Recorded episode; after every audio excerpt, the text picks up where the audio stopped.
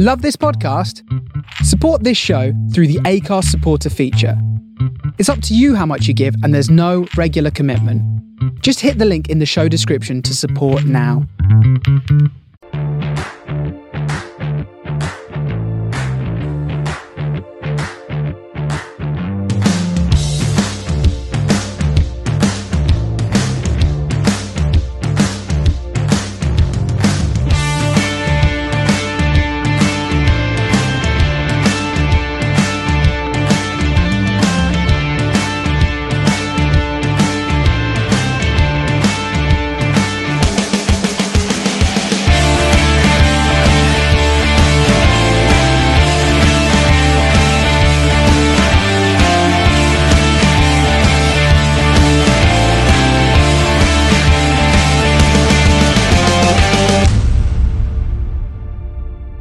Again, welcome to this week's Man on the Post Extra Time. I'm your host Chris. Uh, with me this week I've got uh, Housewife's favourite Andy who's going to introduce himself with his most boomer opinion, bearing in mind we've had the week of Joey Barton.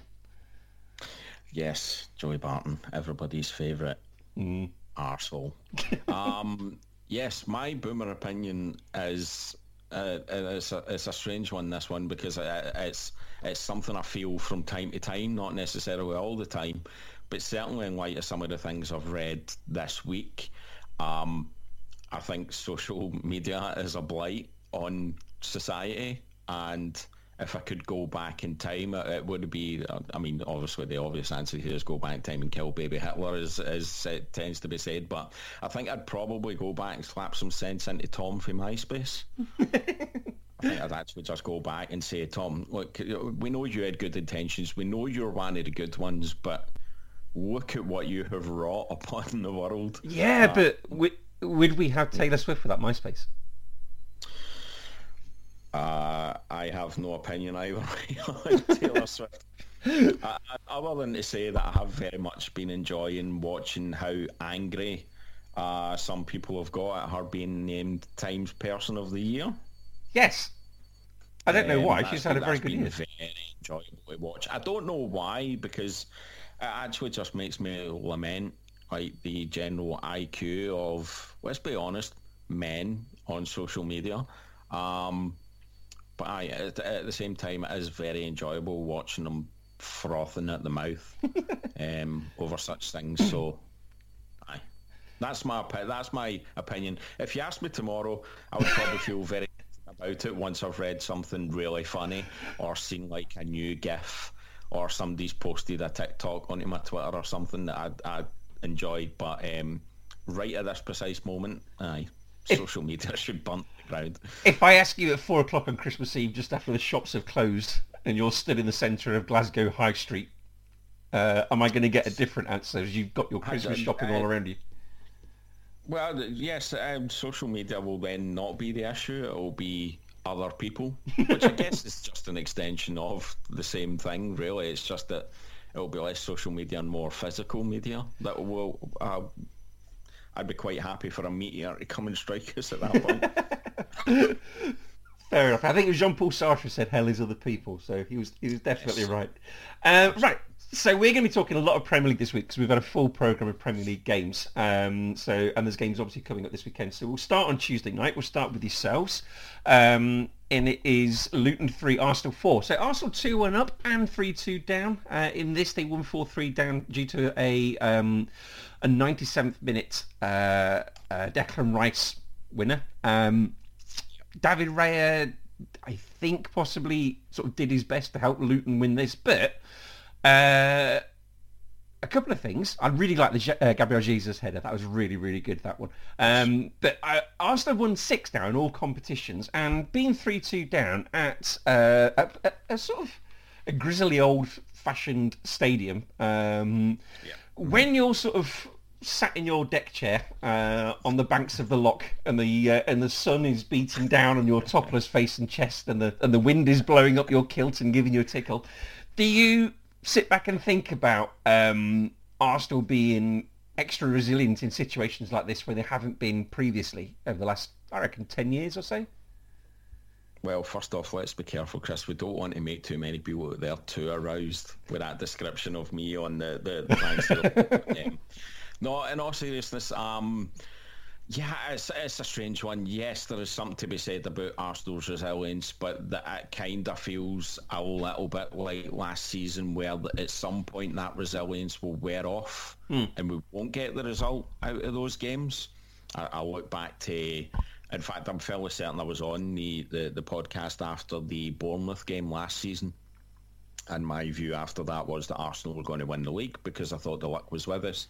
And then, of course, that ended up not being the case. Um, this season, yeah, I, I, think there's probably a bit more resilience. My issue, and you, you alluded to it earlier on, is that and I, I, think I've said this about both keepers now. The, the, the real issue with me over the whole David Raya, Aaron Ramsdale situation is that I'm not entirely sure either of them is good enough for a team that's got real designs on winning the title. Mm. Um, I know that Raya was brought in because his ability with his feet. Uh, don't get me wrong, that has been uh, appreciated. I think that has allowed Arsenal to do good things building from the back.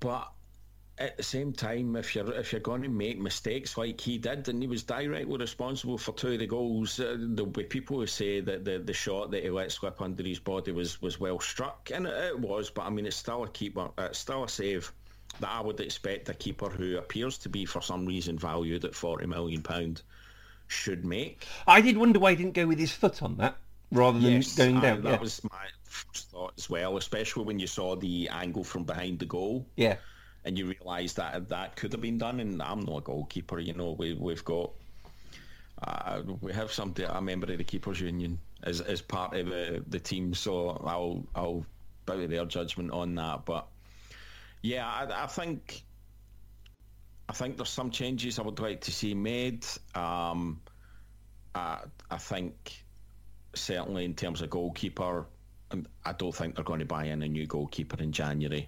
I would like to see them do that. I don't think they'll do it. Will they be letting a um, goalkeeper go in January? I think so. I, I think the I think Mikel Arteta can say what he likes, but I think barring injury, David Raya is now number one. I think Aaron Ramsdale won't be content with sitting until the end of the season, particularly given that he'll be heading into an international tournament where he'll have designs on on being on the plane. Mm. Um, yeah, it's. I, I am more confident in Arsenal this season than last season in a lot of ways. But at the same time, it also kind of feels like the other teams behind us haven't really kicked into gear yet, and I'm curious to see what happens when that happens. So, yeah, that's a whole lo- that's a whole long way of me saying I'm not entirely sure.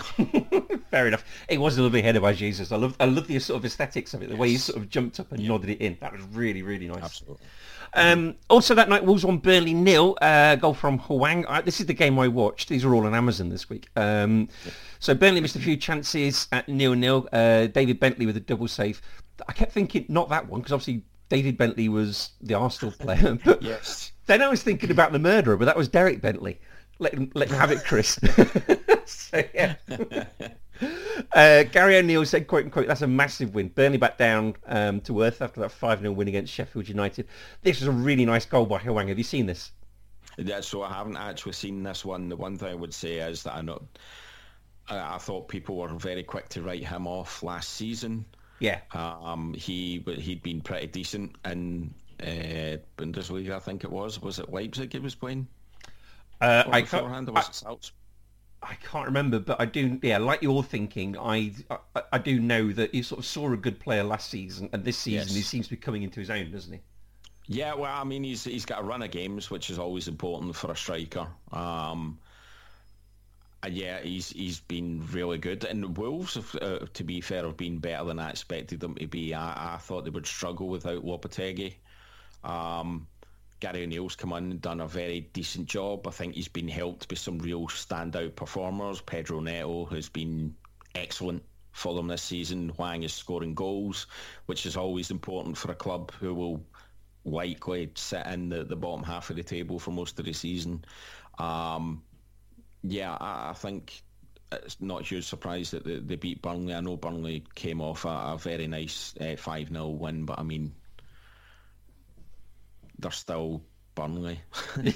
um, I mean, they yeah. they were the architects of their own downfall here. It sort of got intercepted as they were trying to play the way up, but it sort of came to mm. Hwang um, about sort of ten yards out to the right sort of hand side, and he went to shoot and then sort of stuttered or feinted.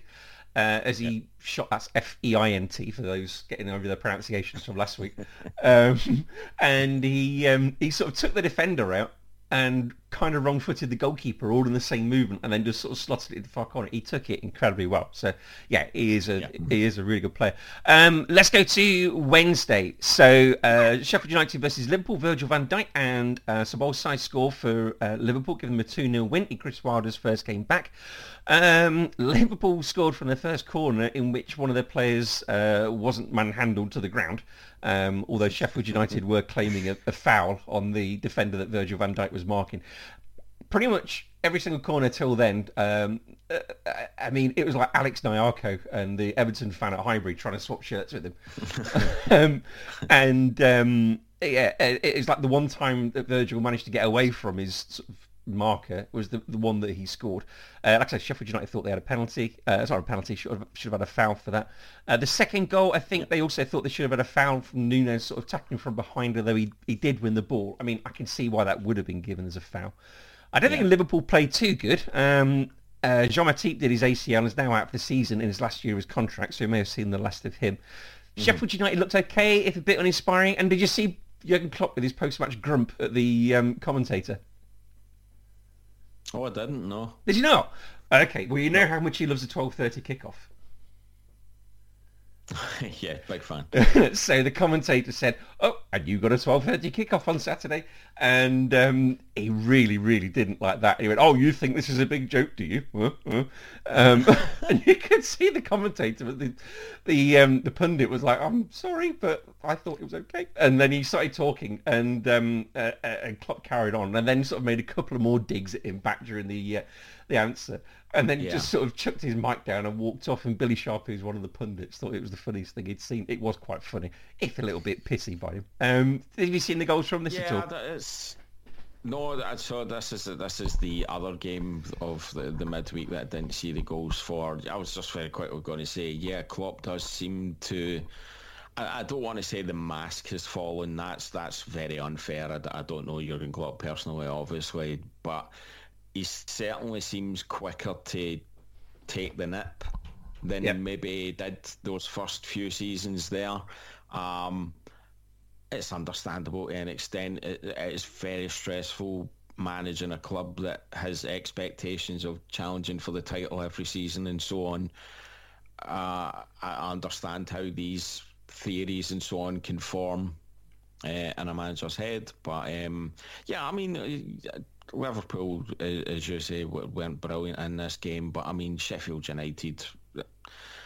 As I said, it's it's at least one season too early for them to be in this league. It was always likely that Liverpool would have too much quality for it, and at the end of the day, it's kind of left them still well positioned for a, a challenge second half of the season if they can maybe bring in one or two in January. So yeah, overall, um, I don't think Jurgen's got a whole lot to complain about at the moment, and, and maybe just needs to take a breath every so often. Yeah, I think you're right. I mean, we've got we have had an awful lot of half twelve kickoffs compared to other teams, but at the same time, if you're going to take all this lovely, lovely, filthy lucre from um, Sky and the TV companies, yes. what do you expect? Sorry, so have you seen the thing today with with your four celebrity crushes on Twitter? No, I haven't. Well, someone's replied with two of the crushes being Priti Patel and Shamima Begum, so... Come on, that's a proper Tory. Come on. I don't know. There is something about Priti Patel. Oh, come on. For all her devious... they did, there was a thing the other week on there. Who was your... Um, he was your nastiest I would, and mine was Amanda Knox. Fucking hell, Chris. well, who would yours be?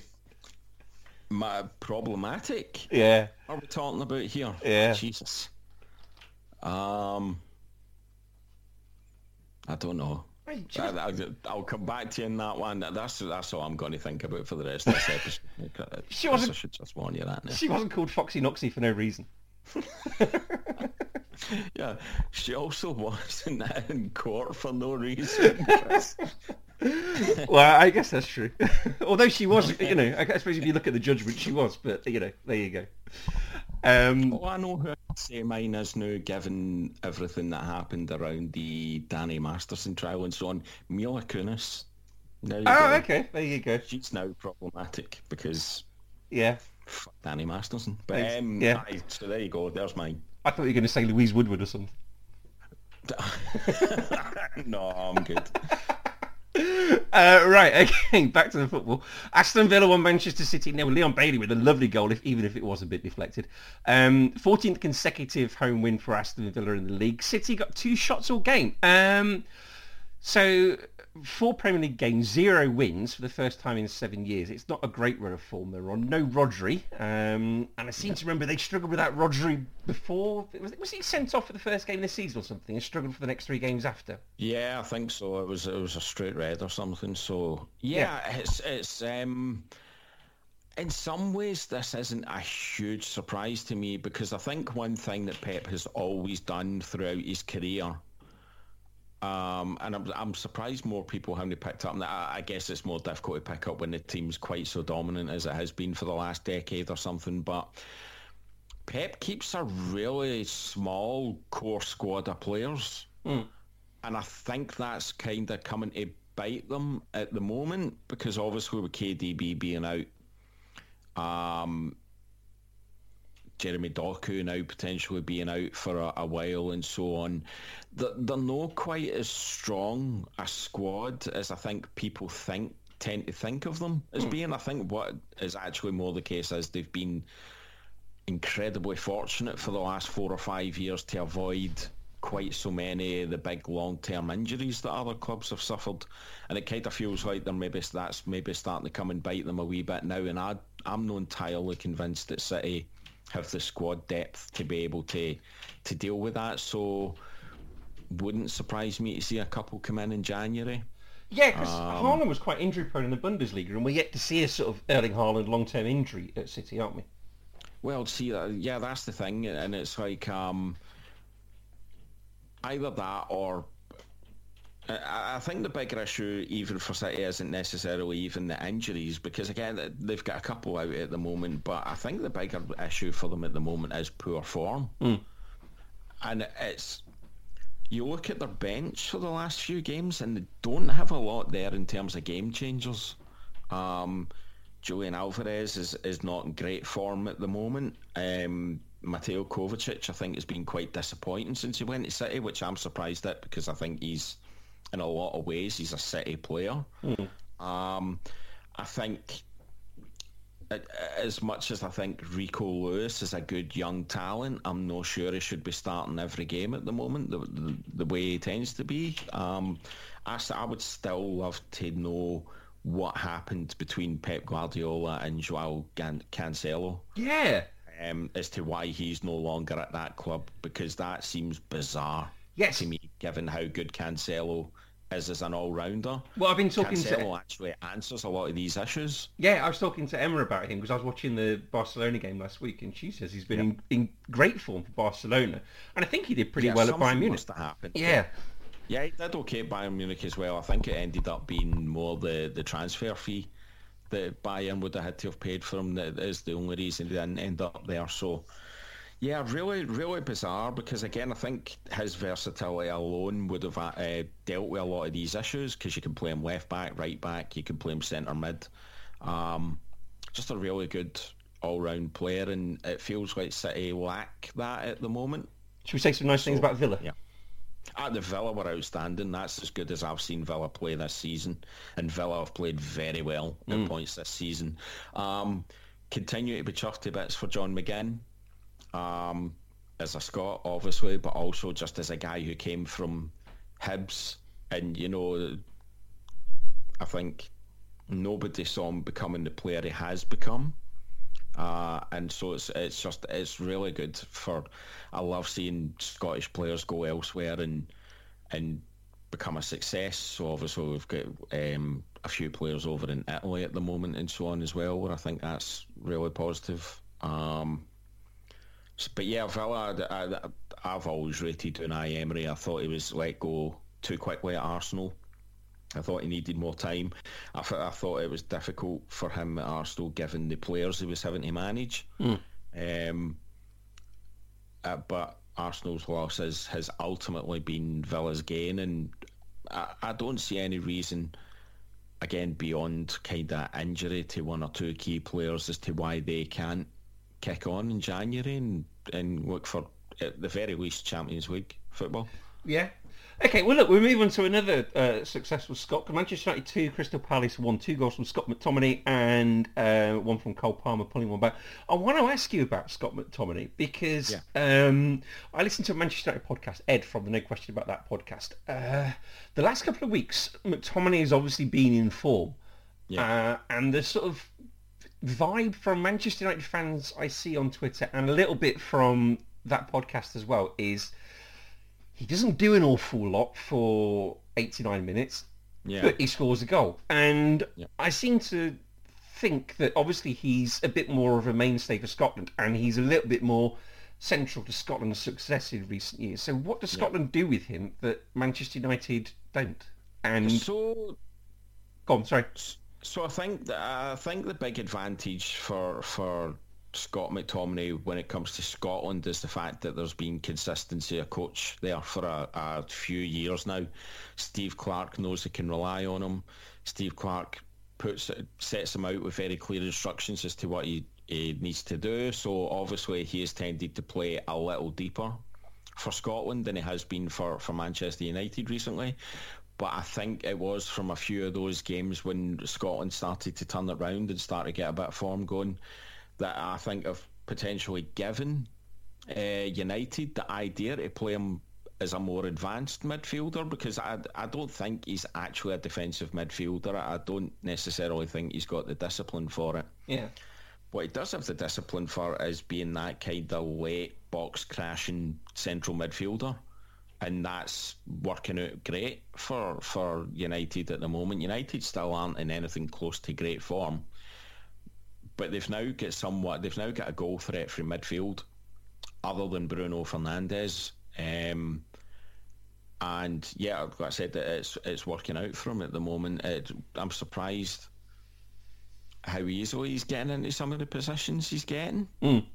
Um, but I mean, as long as he's getting into them and, and, scoring the goals, I think United will be will be quite happy with him. It's and it's I'm just I'm kind of chuffed for him as well because obviously he has been the subject of of pretty intense transfer speculation for two three years now, mainly because Man United fans and previous coaches didn't think he was he was good enough. Um, so I'm kind of just pleased that he's starting to prove a few of those naysayers wrong. It feels called McTominici or something and uh, spoke with a suave Italian accent, would he be taken more seriously as United played, do you think? I mean, I think there's an element of that. There is still, and it's starting to turn a bit now, given Scotland's relative success over the last kind of four or five years with with Steve Clarke at the helm. But there is no doubt that if he was French or German, um, he would be more highly regarded. There is still that element of oh he's he's a jock. so yeah, there, there's definitely a part of that. Yeah, I, I think, but hopefully not for much longer. There was a point where Scottish outfield players were rightly considered to be at some of them at the top level. Um, I'm not suggesting for a minute Scott McTominay's necessarily top level, but he's certainly better than he has perhaps been perceived to be in the last few years. Okay. Um, United had 28 shots, nine on target, so maybe there should have been a few more. Plus Bruno Fernandes that missed missed that penalty. Um, yeah. Would you take being banned as a journalist at Old Trafford a badge of honour, or would you be um, a bit miffed that you'd missed out on going to one? I, I, I think it's a bit pathetic from United, to be honest with you. United have courted press coverage for decades at this point. and then the minute it's not quite what Ten, ha- Ten Hag wants to hear, all of a sudden journalists are getting banned. It's Rangers. I've had I've faced the same thing up here with Rangers. Rangers banning the BBC from Ibrox for for a period of time over criticism in the press. Your big boys deal with it. Ten Hag, I think, doesn't doesn't have his problems to seek. Like I said, I still don't think United are in great form. Um, there is his baffling. Well, I say baffling. I understand why he continues to play him. I just don't think he should be continuing to play Antony. Mm.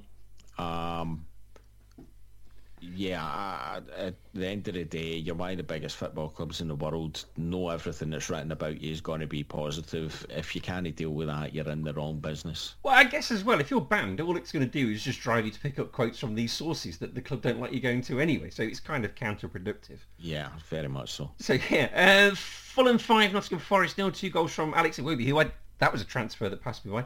Um, Raul Jimenez with a couple of goals, um, and Tom Cairney, uh, possibly um, Steve Cooper's last game, although I think he's in charge for the weekend's matches.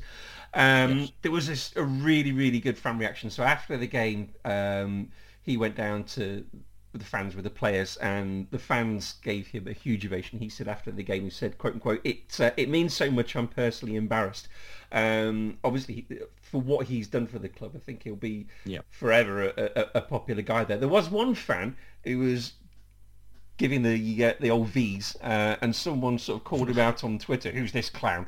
Anyway, the clown replied, said, "I wasn't doing it at Steve Cooper. I was doing it at the players." Um, so yeah, and then uh, I don't know if you know, but the Forest owner's lanyard was found torn off and thrown uh, in a garden of a house nearby Craven Cottage as well. So he obviously oh. didn't have a great, a good evening. No, um, but uh, it can't. I mean, Steve Cooper looks perennially stressed. He looks like a man always about two steps from a heart attack, and working for someone yes. like that owner can't help. But he looks permanently unwell, doesn't he? Yeah, it's it's. Um, I imagine it probably is quite stressful because, like you know the fans are on your side. Of course they are. I get the impression, even though maybe you don't get that from the Fulham game, that the players are still on his side. I never get the impression that Steve Cooper's lost the dressing room or anything like that. Well, there's the thing with Joe Worrall's not been played so, the last few days, and he's club captain.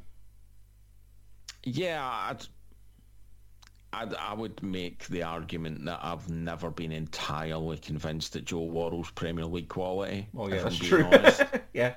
I don't actually blame Cooper for dropping them. That's that's the way it should be. I don't think uh, being club captain should give you some kind of tenure in the starting lineup. Um, so I mean, if that's if that's his complaint, he's taking that public, then then shame on him. I think. But um, yeah, so Cooper must be sitting there thinking, well, if I lose this job, it's only going to be because of the, the owner. Um, I, I also think, I know they're not in a great run of form just now. I still think they're going to be fine because yeah. I still think it's the three promoted clubs who are going to go down. Yeah. Um, so why not give them another transfer window in January? Let him see what he can do, see how high he can take you, and then make a decision at the end of the season if you absolutely must. But this, I don't think this does anybody in the, the coaching staff or the team any favours. No, I reckon in the pantheon of jobs, uh, inside and outside of football, I don't, you know, lorry driver, coal miner. I reckon Football Manager is up there as being one of the most stressful because it's it's quite an unstable position, and you can work anywhere from John O'Groats to Land's End just to make yeah. it uh, to have to make a living. I reckon it's quite a stressful job. Especially, especially given the money that's now at stake for poor results. Back in the seventies and eighties, you would have seen managers who would. Alex Ferguson wouldn't have lasted 1986. No uh, to 1990 as Man United manager now. Not a chance. Um, because the football, the, the, sorry, the money would have dictated that they couldn't afford to allow him to bed in quite like that.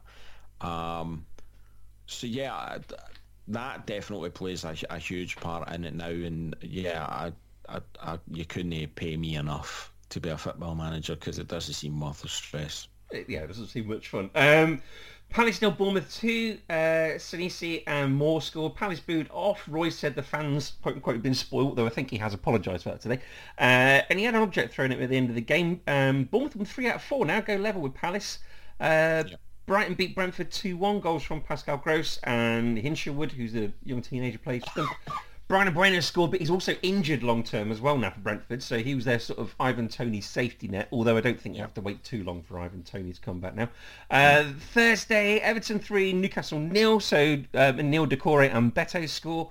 Uh, Everton are at the uh, relegation zone and up to 17th. Two Kieran Trippier errors really cost um, Newcastle, who was yeah. uh, uh, who had Martin Dubravka in for Nick Pope. I learned a piece of trivia today about Nick Pope.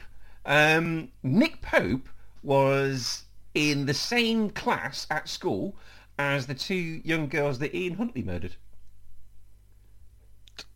I, I do not understand where you find these bits of trivia. I, I don't understand. I saw this on Twitter. Maxine Carr was his um, was one of his teachers. Jesus Christ, that's a Netflix documentary. yeah, uh, Anthony Gordon got an angry reception, as I guess you'd um, you'd expect. Um, and Newcastle won one away all season. That was the eight 0 at uh, Sheffield United. Um, Newcastle fond of taking selfies after their victories. Some wag went into the Everton away dressing room and took a photo of a very empty dressing room after they'd left. Uh, and um, Jordan Pickford was uh, making friends with the Newcastle players. I love a bit of that. He does wind me up, but I guess that's his job, isn't it, as an Everton player to wind up a Liverpool fan. So he does it. He does it very, very well, and I can understand why, as a Sunderland fan, he does this to Newcastle fans. Yeah, yeah. Pickford is yeah. I, he, he is. I'm absolutely sure one of those players who would love to be playing for your club. Yeah. Um, because of that very thing. But when you're up against them, yeah, I mean, it's the big dramatic dives, the falling falling to his knees when he gathers a ball and, and all the rest. And it's just like, oh, sometimes it's just like smash him in that face. There was a photo of uh, a Newcastle player squaring up to him, and all Pickford's doing is laughing. it's, yeah. it's, quite yeah. funny. And I think when Everton played at Newcastle last season, Everton fans, oh, sorry, Newcastle fans behind the goal were all dressed up as T-Rexes with their little arms. so I think he's probably got that in his mind. Um, Spurs won West Ham 2. Christian Romero gave Spurs the lead. Four goals from, uh, really weird, freaky goals from Jarrod Bowen and James Ward-Prowse. Did you see these? Mm-hmm. I did, yes. Um, yeah, yeah. Sometimes you just can't legislate for football. You you just can't. Sometimes these things happen. Um, yeah, Spurs. I ended up. I went on to Twitter and, and said that I couldn't believe I was uh, defending Spurs, especially Spurs managed by an ex-Celtic manager. um, but and somebody actually, funnily enough, uh, a, a, mate on Twitter came back to me and pointed out Newcastle's injury list. Shout out to Andy Hamilton. Um, yeah, I'd, I'd went on and I said I'd defy any team in that league to survive the kind of injury and suspension issues that that Spurs are going through at the moment. Mm. Uh, they look absolutely knackered by the last 20 minutes of every game, so it's no huge surprise that they're they're often taking the lead and then coughing those leads up. Um, we know Daniel Levy's a bit happy with the trigger finger on these things. I hope he's not in this case for Spurs' sake. I mean, for Arsenal's sake, I kind of hope he, does, he is. But um, yeah, I, I don't think you can fully judge Spurs on the last like four weeks. Um, I, I think the first five six weeks of the season are probably a fairer um, idea mm. of what Spurs will be come the end of the season, assuming they can get some players back and, and maybe bring in another couple in January. Yeah, so West Ham won four out of five in all competitions. Uh, they've uh, Spurs have lost four out of five, um, and uh, they've dropped. Uh, I've written they've dropped points from winning positions in their last five. I haven't written how many points. Lots of points. Yes, I mean, so I think they have led in pretty much all those games.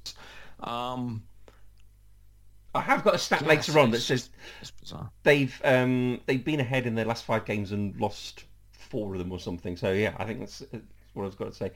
Um, so that's Premier League roundup done for uh, the games that have happened. Um, bits and bobs of news. Um, 48 MPs uh, and 27 peers have written to the FA to change rules to quote unquote protect women and girls uh, from those big horrible nasty trans players. Um, 42 Tories, two Labours uh, MPs, two DUP, one Alba. I guess that's one of yours, isn't it? Uh, absolutely not. No. What's the What's the Alba, Alba party? Alba. Sorry, Alba yours is in generic north of the border.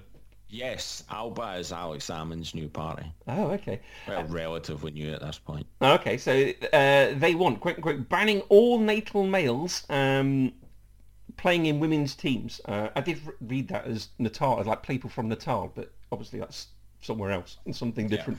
um, uh, so the FA's policy at the moment is to allow players to play uh, in the league of uh, their affirmed genders. And the BBC cited a case of uh, Rossington ladies who have had four teams refuse to play against them because they've got a, uh, a trans player paying for them, and she took a shot Yep. um, last month and broke one of the ladies on the other team's bones or something, ankle or knee or something like that, and all these other teams are refusing to play them now. Um, Oh God, it must be awful to be bloody trans, mustn't it? Just to, every day you wake up and you're getting kicked from something else and someone else. Yeah, it's it's it's scaremongering. That's all it is. It's scaremongering. It's nothing else. It's it's the eighties and gays all over again. It's demonising. It's disgusting. Um, and also the arguments are just so false. It's like we don't feel it's fair. Anytime I've seen any reports of trans women being allowed to uh, compete against biological women in in sports, the trans woman never ever wins the event. It's like it was like what I was reading one about a marathon where it was like the trans woman finished like somewhere in the two hundreds. Yes. out of a field of like three hundred or something, and it's like the, it's yeah, it's I've I've I've spoken. I might not have spoken on this podcast about it before, but yeah, I just I I, I can't understand. Uh, I, I don't accept this legitimate argument stuff. I think it's bigotry, and I think that's all it is. Um, and so it's just really disappointing that this continues to be the case. And um, yeah, I, I would like to think in some ways that this is just the apologies, I'm going to get slightly morbid here. I- Sometimes I think this is just the death throes of an old generation, and that I hope that when the, the new generation comes through, things will get better, as it did for for gays in a lot of ways. Although obviously they still face demonisation as well, but yeah, I, I, again, you know, I, I am well aware that this isn't necessarily a view uh, shared by a lot of men, white men my age in this country, but just leave trans people alone. They just want to live their lives. They're not trying to uh, take over women's sport. They're not trying to um, uh, like mess with the the order of things. They just want to be left alone to live their lives. So leave them be. Let them play football. Just don't take things away from them, please. And fuck Ricky Gervais as well. And fuck Ricky Gervais, yes. If you're listening, Ricky, turn it off. Um, Joey Barton. Two words, Joey Barton. Oh, fucking... Oh, Jesus. Oh, yeah, okay. Um, Right. Uh, do you know what? I've got the impression from this whole thing. So, guys, uh, listeners, unless you've been living under a rock this week, Joey Barton, uh, self-confessed Nietzsche reader and philosopher and a former footballer, has been um, he's been in the news this week for going on a podcast and saying his brother lost 17 years of his life for a scrap. Um, which you know is a bit of a way to describe your brother being involved in a racist murder. Uh, and he's also come out this week with comments about women commentators being involved in football. And he's, I thought he was just drunk last night, but or the, the, the other night, but he seems to have doubled down on them. He's gone on the Piers Morgan show, uh, and he's doubled down on them again today. And do you know, he's a huge bellend. And I, I'm not entirely sure whether he believes this or not because he, he strikes me as a man who's got a podcast coming out called Common Sense. And you know what people with things called common sense are like. Yeah. I tell it like it is. Well, yeah, no, you don't. You're a dick. Um, and yeah, I, he strikes me as a man tra- saying something to get a bit of traction towards this new podcast of his. And he seems to be disappearing down some sort of Joe Rogan, come Matt Le Tissier wormhole for the sake of controversy. He is he's following the typical grifter's journey. Mm. It's um, I I wouldn't surprise. I'm kind of with you. I think when he has made comments like that in the past, I'm not entirely convinced he's believed them. I think he has said them because they'll generate column inches for him and so on. I believe he believes them now, and that's why he's going on things like GB News or Talk TV or, or stuff like that. And it's just he's decided to double down, and anybody who's a fan of him watch because he's about to start asking you to contribute to his GoFundMe or he's or, or something like that. He's he's a wanker.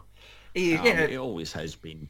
He, uh, no, I mean, for for those maybe slightly younger who don't know Joey Barton's past, they stubbed a cigar, was it, out Yeah. in the eye of a trainee at the club he was at at the time.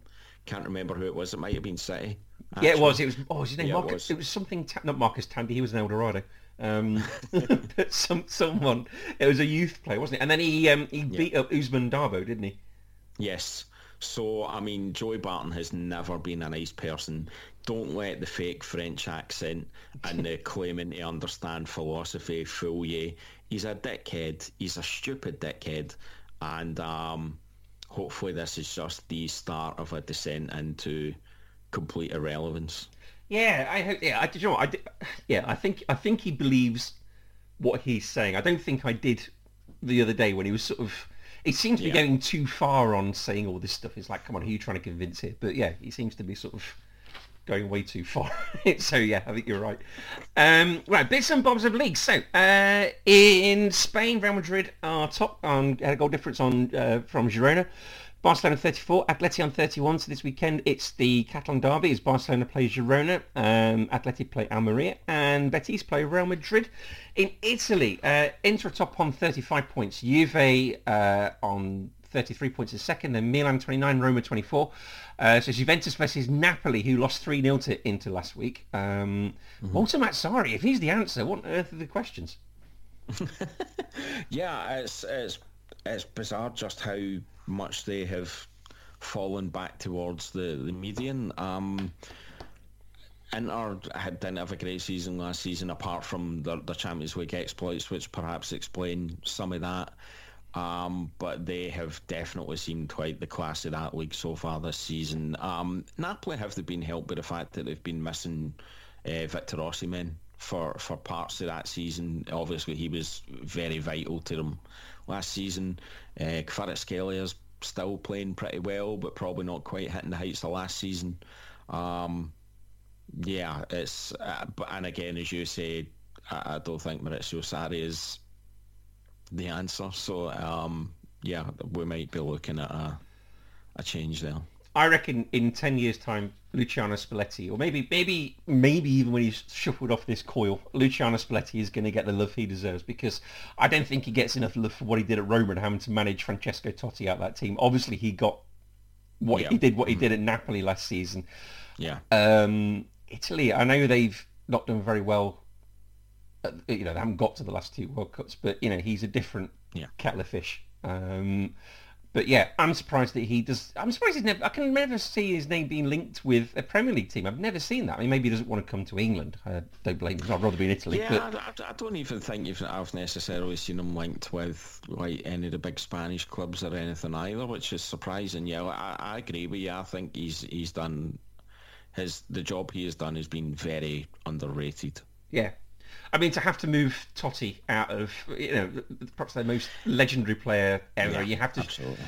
He didn't really want to retire, I don't think, did he? I think he wanted to keep playing till the end. Yeah, I think he. I, I mean, don't get me wrong. He was and has been for the for the longest time, uh, Mr. Roma. But also at the same time, if you are Mr. Roma, then at some point you have to accept that for Roma's best, Mm.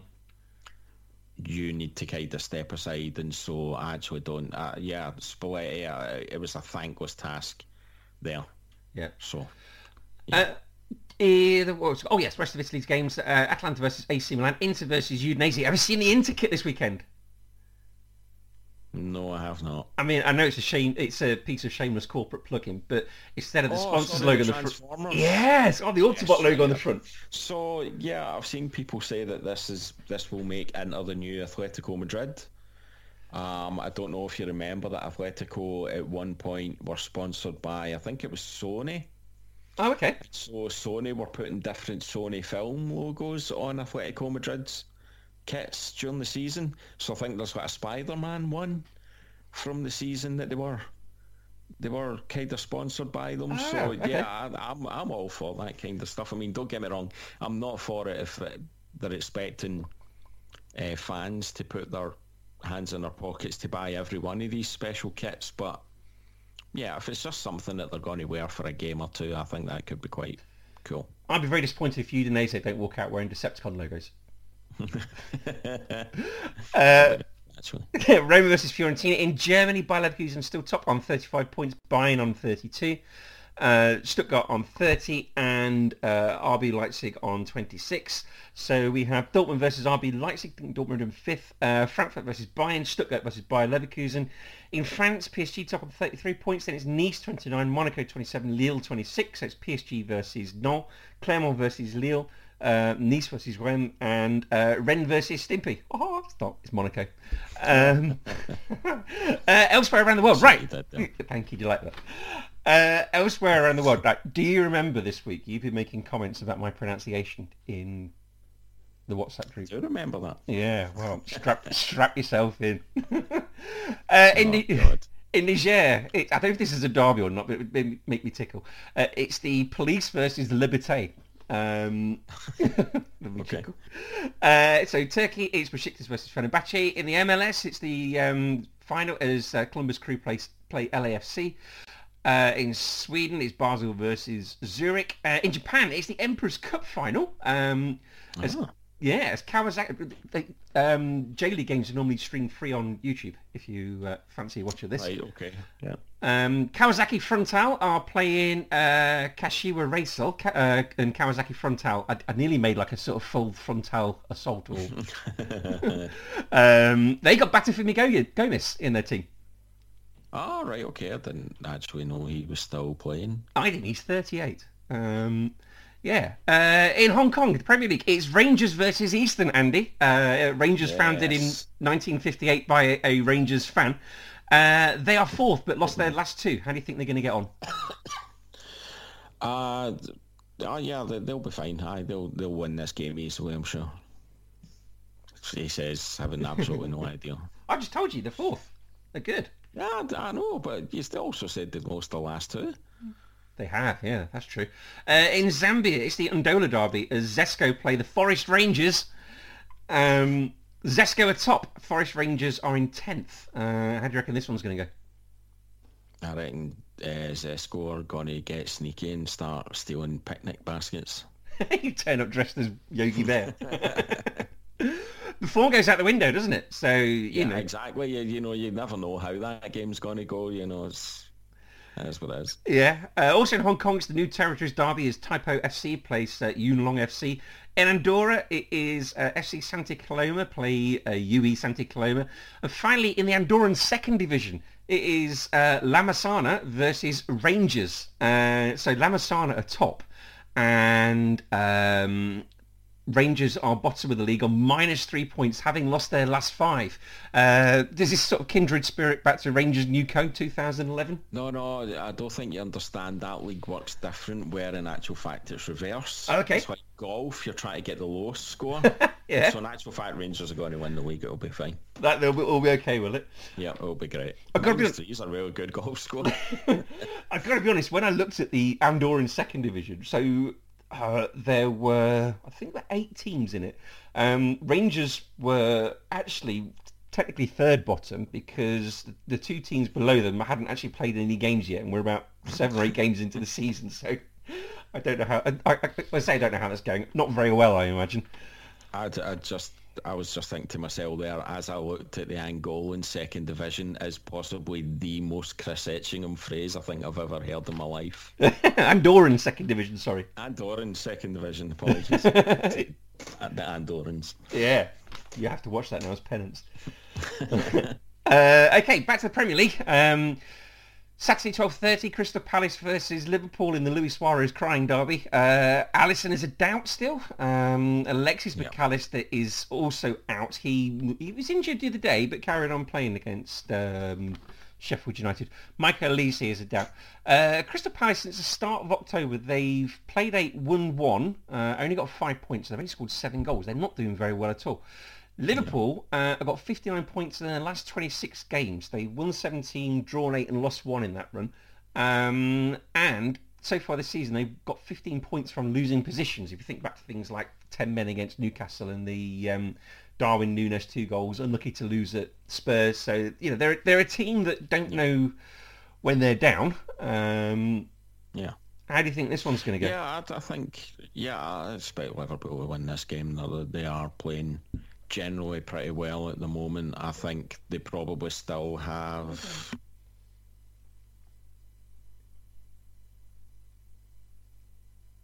Hello.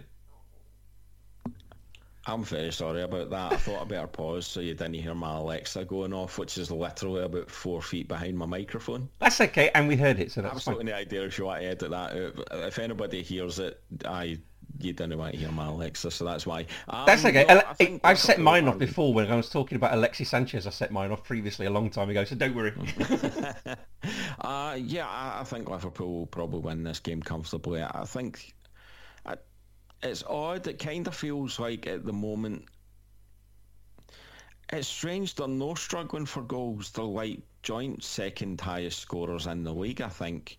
But there's obviously still this kind of concern around Darwin Núñez, but obviously they're getting goals elsewhere at the moment to make up for it. Mm. Um, but Palace feel in a, a not great place uh, at the moment. Um, I feel very sorry for Roy Hodgson.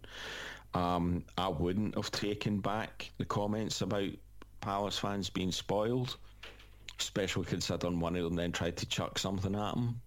Um, but yeah, I, I, mean, even if Palace weren't in quite such wretched form at the moment, I think I'd probably still have taken Liverpool. So yeah, I think they'll win this relatively comfortably. Okay, okay. Uh, not Bolton. Brighton versus Burnley. Dingbo, I've got B stroke T-O-N. Um, Bolton versus, uh, I think I said to uh, the guys last week, guess what I do for Arsenal? It looks a bit unsightly. Um, Brighton versus Burnley, Dean Bowditch derby at 3 o'clock. Mahmoud Dahoud, one of the greatest named footballers, uh, is back for Brighton, as is Lewis Dunk back from suspension. We got sent off for two yellow cards in five seconds at Forest for dissent. it's fabulous stuff. Uh, seven and beaten at home for uh, Brighton, and they scored in 31 successive Premier League games. Um, Burnley, after that 5-0 win at home last week to um, Sheffield United are back down to earth after the uh, the loss against Wolves. Um, how do you think this one's going to go? Any any hope for Vincent Kompany?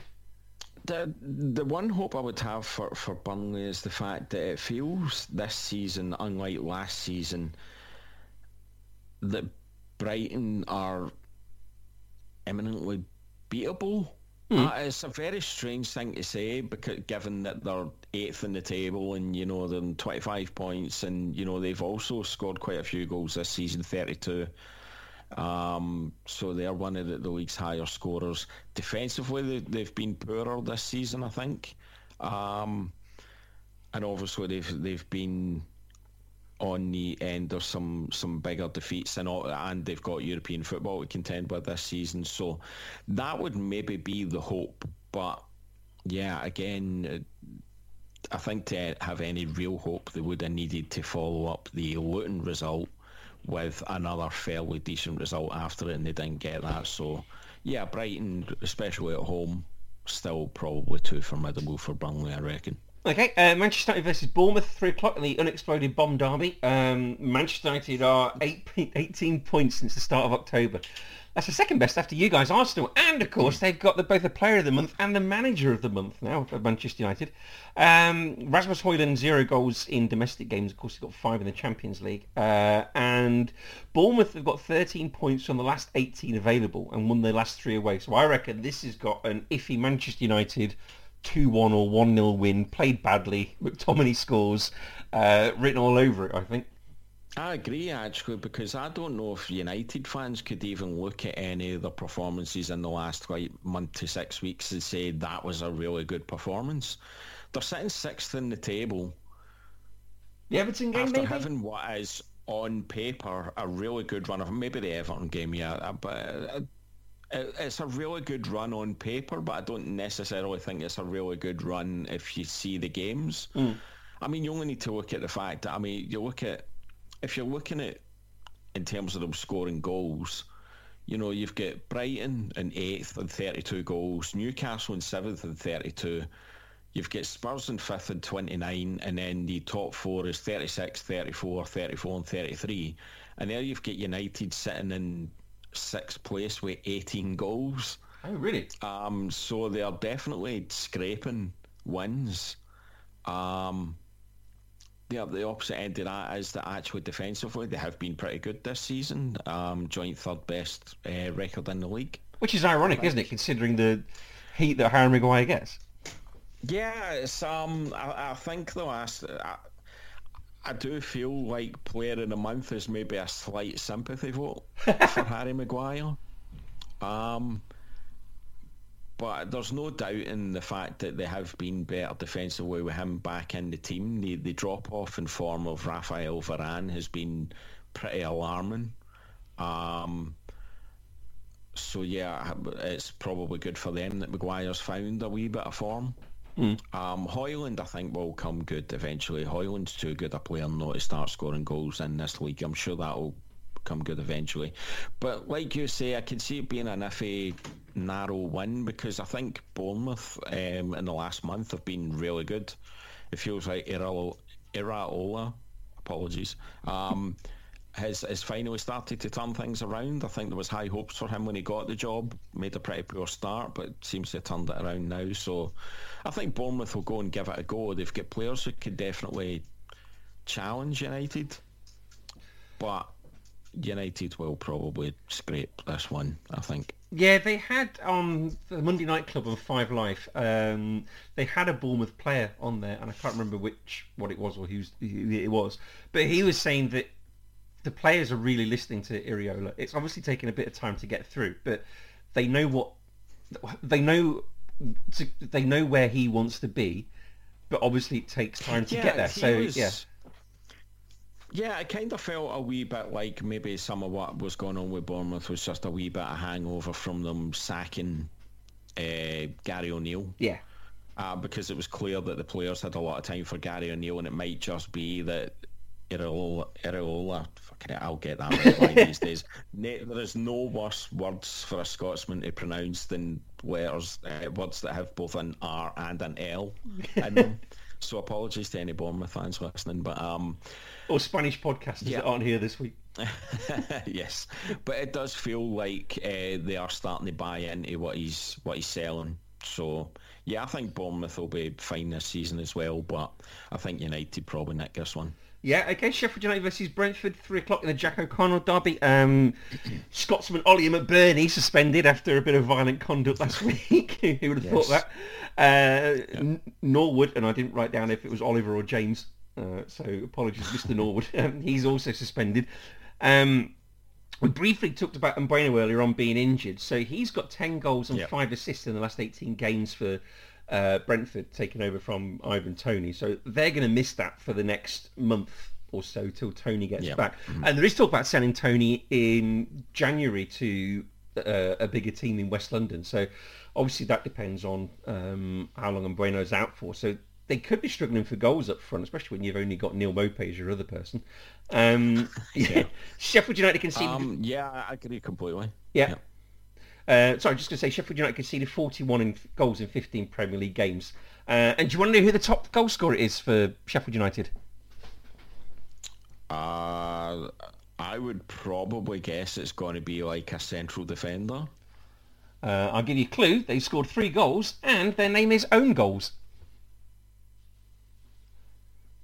Their name is Own Goals. Yeah, Own Goals have scored three. So that's that's really bad. Yeah, I mean, it's in some ways that kind of really sums up uh, not just Sheffield United season, but the seasons you tend to get from a lot of clubs who struggle mightily when they come up, mm. is that you tend to find that the real issue, uh, defensively, obviously they've been really poor, 41 goals, although obviously eight of those were in, in one game. Oh yeah, yeah. But at the same time, it's they've scored 11 goals in the league in 15 games.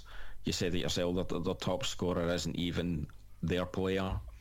Um, and that tends to be the teams that struggle the most are the ones whose strikers don't make the step up. Mm. McBurnie, I, I, was never convinced was going to be able to make that step up anyway. Um, he's always struck me as a wee bit of a. I don't want to be as, as unkind as to say like a cart horse, but he's definitely no got. He's not quite multifaceted enough to be a success in this uh, division. I would I say think. both intellectually and physically. I would imagine.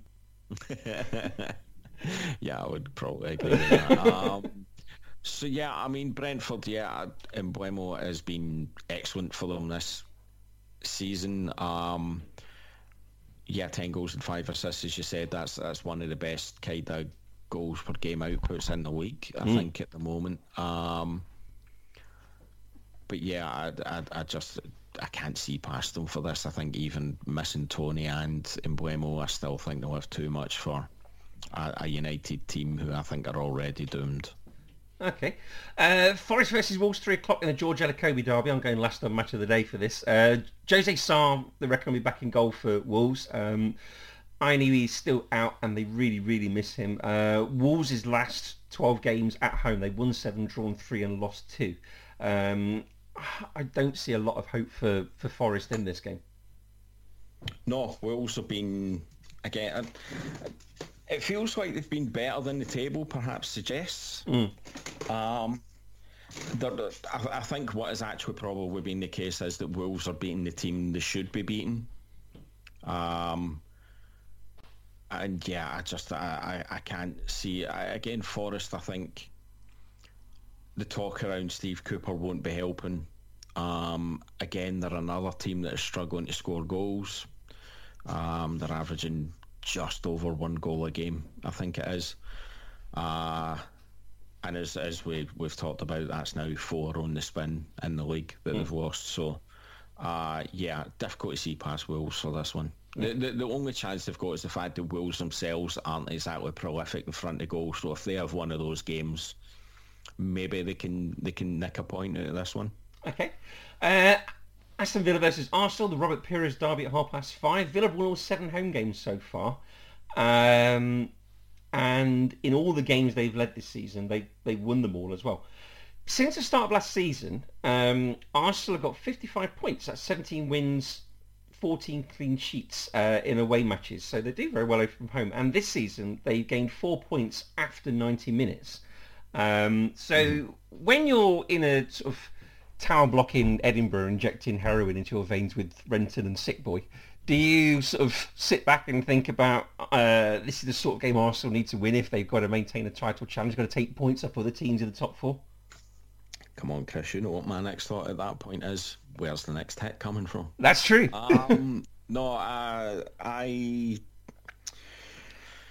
I, I, we, we, we maybe we have talked about this in terms of Arsenal resilience and, and so on. I'm, I'm, I'm not convinced it's enough for us to win the league. Hmm. I think this is probably the biggest. In some ways, I think this might actually be the biggest test of the season so far. Obviously, Arsenal have dropped other points. The, you know, Chelsea had probably their best performance of the season against Arsenal. Um, uh, and it's just yeah, I don't know. Villa are, are just in such good form at the moment. They'll be in such a high through the City game where they didn't just win; they thoroughly deserved to win, and were probably unlucky it was only one. Um, defensively, they're, they're pretty good as well. Again, evidenced in the, the City game. You know, it wasn't just all about what Villa did going forward. Um, I think Arsenal will do well to come out of this game with a point. Um, I think I think Arteta would take that if you offered him that before the game. Um, but yeah, Villa are just suddenly a very good team, and um, yeah, they'll they'll fancy this one. Um, since becoming a parent, I can't watch that film. No, oh, No. because of the the baby bit. Yeah. Yeah, It's not the bit where it crawls to the ceiling. It's the bit where they discover it and the sick boy's left crying Yes. over the cot. yep. Yeah, that's it. It's what parenthood does to you. Turns you into a big soppy person, doesn't it? yes, it does. It's uh, I ca I'm I'm dreading watching Home Alone this year because I'm convinced that this is going to be the year that the bit at the end with the the shovel man Oh, uh, meets back up with his his son and his grandchild, and I'm convinced this is the year that's going to leave me just a puddly mess. so I I get it. yeah. Uh, Sunday, Everton versus Chelsea, 2 o'clock in the Pat Nevin derby. He was a player, wasn't he? It was a very good player. Yes. Yeah. Um, even if he played for them. Uh, you know, can't be helped. uh, I Everton mean, it could have been probably, but you know, it was still. Um, Everton went 8 out of 12 in all competitions. Uh, and without the points deduction, they would be currently above Chelsea. Um, Chelsea won 2 out of 7 and just 2 out of their last 8 games played on a Sunday. So, um, like Pat in the eastern half of uh, Glasgow, they'll all be in church, Chelsea, and um, they don't like coming out and playing games. They don't seem to win on a Sunday. Uh, yeah, Chelsea. I can only imagine how frustrating it must be to be a Chelsea fan this season. Every time it feels like they have turned a corner, they then follow it up with a bit of a stinker. Um, United thoroughly deserved to win that game during the week. I think that's the thing as well. I know the score was 2-1 and I know that Chelsea had chances but in real, realistically they were outplayed for at least 80 minutes of that game I thought. Um, they're still struggling to score a lot of goals. They tend to score their goals in bunches in games and then go through these wee droughts. Raheem Sterling's been excellent this season for them. Um, Do you think? I see. I don't see a lot of Sterling love on um, Yeah, I think he's been. I think he's been much better this year than he was last year. It, it feels like he's settled in a bit. It feels like he's taken on the responsibility of being a senior player in that dressing room. Uh, don't get me wrong. I think uh, uh, the the pass that he cha- the, the chance that he passed up and gave to Nicolas Jackson at the weekend. I think if he was fully confident, he might have took that one on himself. Um, but yeah, I think he's been a lot better. But yeah, Everton, I think are, are, are have been pretty good this season. As you said, without the deduction, they would be above Chelsea. Um, they finally managed to get Beto a goal. I wonder if that opens the floodgates a wee bit for him. Um, they've somehow turned Dwight McNeil into a good, solid Premier League player. Um, I'll be very curious to see what happens with Dominic Calvert-Lewin, given his sitter Yeah. uh, during the week. Um, yeah, I don't. I, I just. I, I think Everton have, have got enough about them to, to win this one. Sean Dyche has definitely turned them around. Yeah, it's um, it's strange how they've done better away from home than at home, given what the sort of fortress park Goodison Park is meant to be. But I think the result against Newcastle, I think that really, I think that would really help their confidence for the fact that that was a, a win at home. Goodison in a lot of ways reminds me of of Ibrox. Uh, It's when people talk about the comparison between Ibrox Park and, and Parkhead, the the way I look at it is that I think Celtic Park might be the more consistently positive atmosphere, but I think the highs at Ibrox are higher than they are at, at Celtic Park but the lows are lower. And it kind of feels a wee bit like Goodison in a lot of ways, where I think when Goodison's rocking and bouncing, it's arguably one of the kind of top three atmospheres in that league. Mm.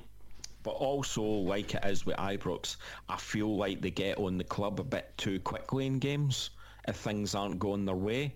And I wonder if that's partly why they're, they're outperforming uh, they're performing better away from home than they are um, at home at the moment. Because like I said, the, the, the, fans they have a tendency to get on their backs pretty quickly if it's not working quite so well.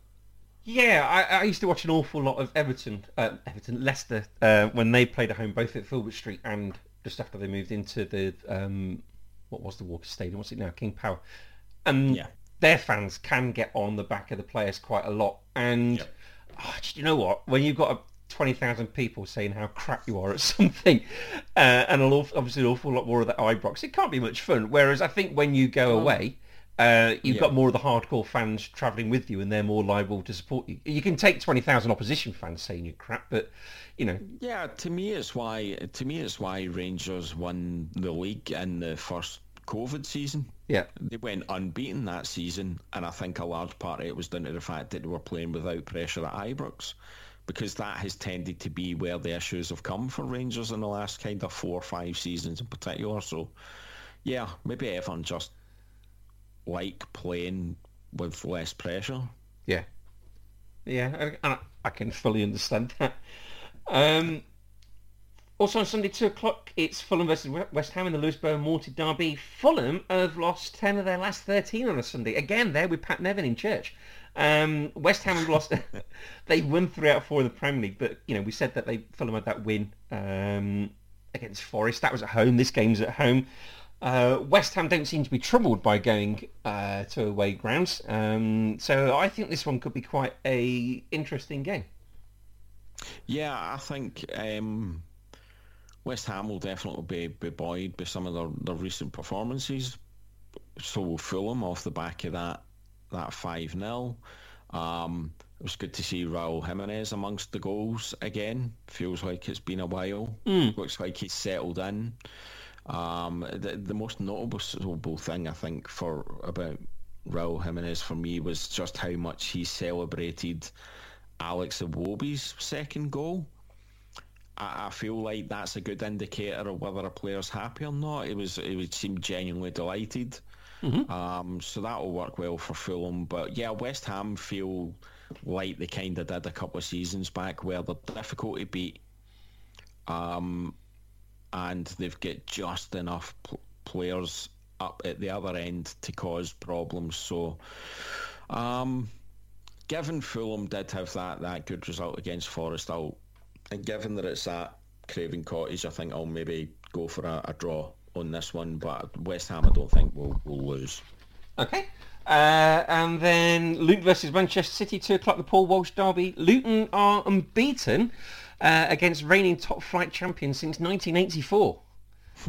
um, where they were dancing to electro pop like a robot. Um, Luton have lost three out of four, uh, and they've only won one out of nine. Um, City have only had three points from their last 12 available. Now, I've written unlucky question mark next to Luton. Um, they uh, couldn't quite see a, a, draw out over the line against you guys. Um, mm-hmm. They let the uh, the win go against Liverpool uh, a couple of weeks ago where they drew 1-1. And I get a feeling there have been other games where there was the Manchester United game at Old Trafford where I think most United fans said they were lucky to come out with a win.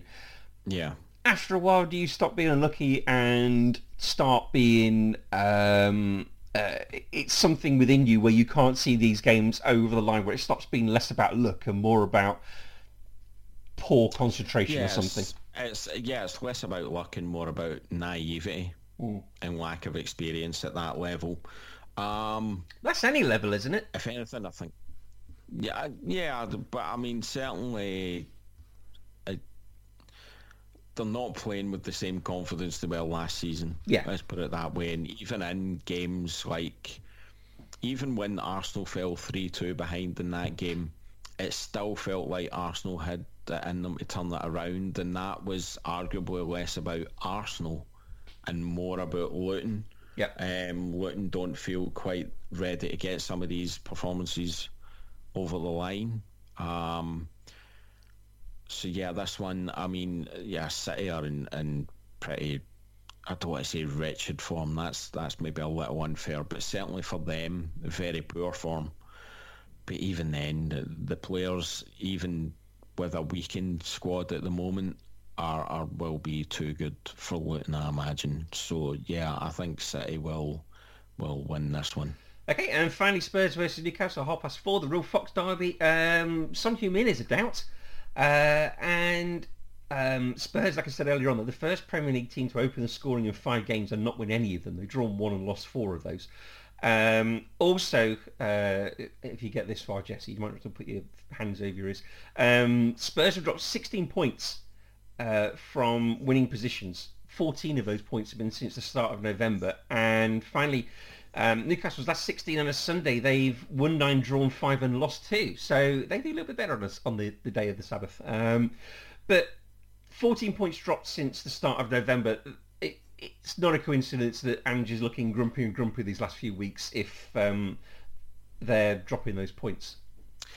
Yeah, it, it's funny when when things were going a bit better and they lost those first couple of games where they really kind of had the proper injury and suspension crisis. It, it didn't say much. He still seemed quite jocular, uh, and the the argument that you know he was uh, advocating good football over results didn't seem to argue against that too much. Now, all of a sudden, the the demeanour has started to change a wee bit, and it's like I'm no all about the good football. I want the results. I want to win these games. So yeah, there's definitely been a slight change in his demeanour. Um, I think this one's got draw written all over it because Newcastle looked absolutely knackered yeah. against Everton. I think that was the big part of the problem, and it is and that was proven in the two errors that Kieran Trippier, who normally you can rely on not to make an error in a month of Sundays, um, did.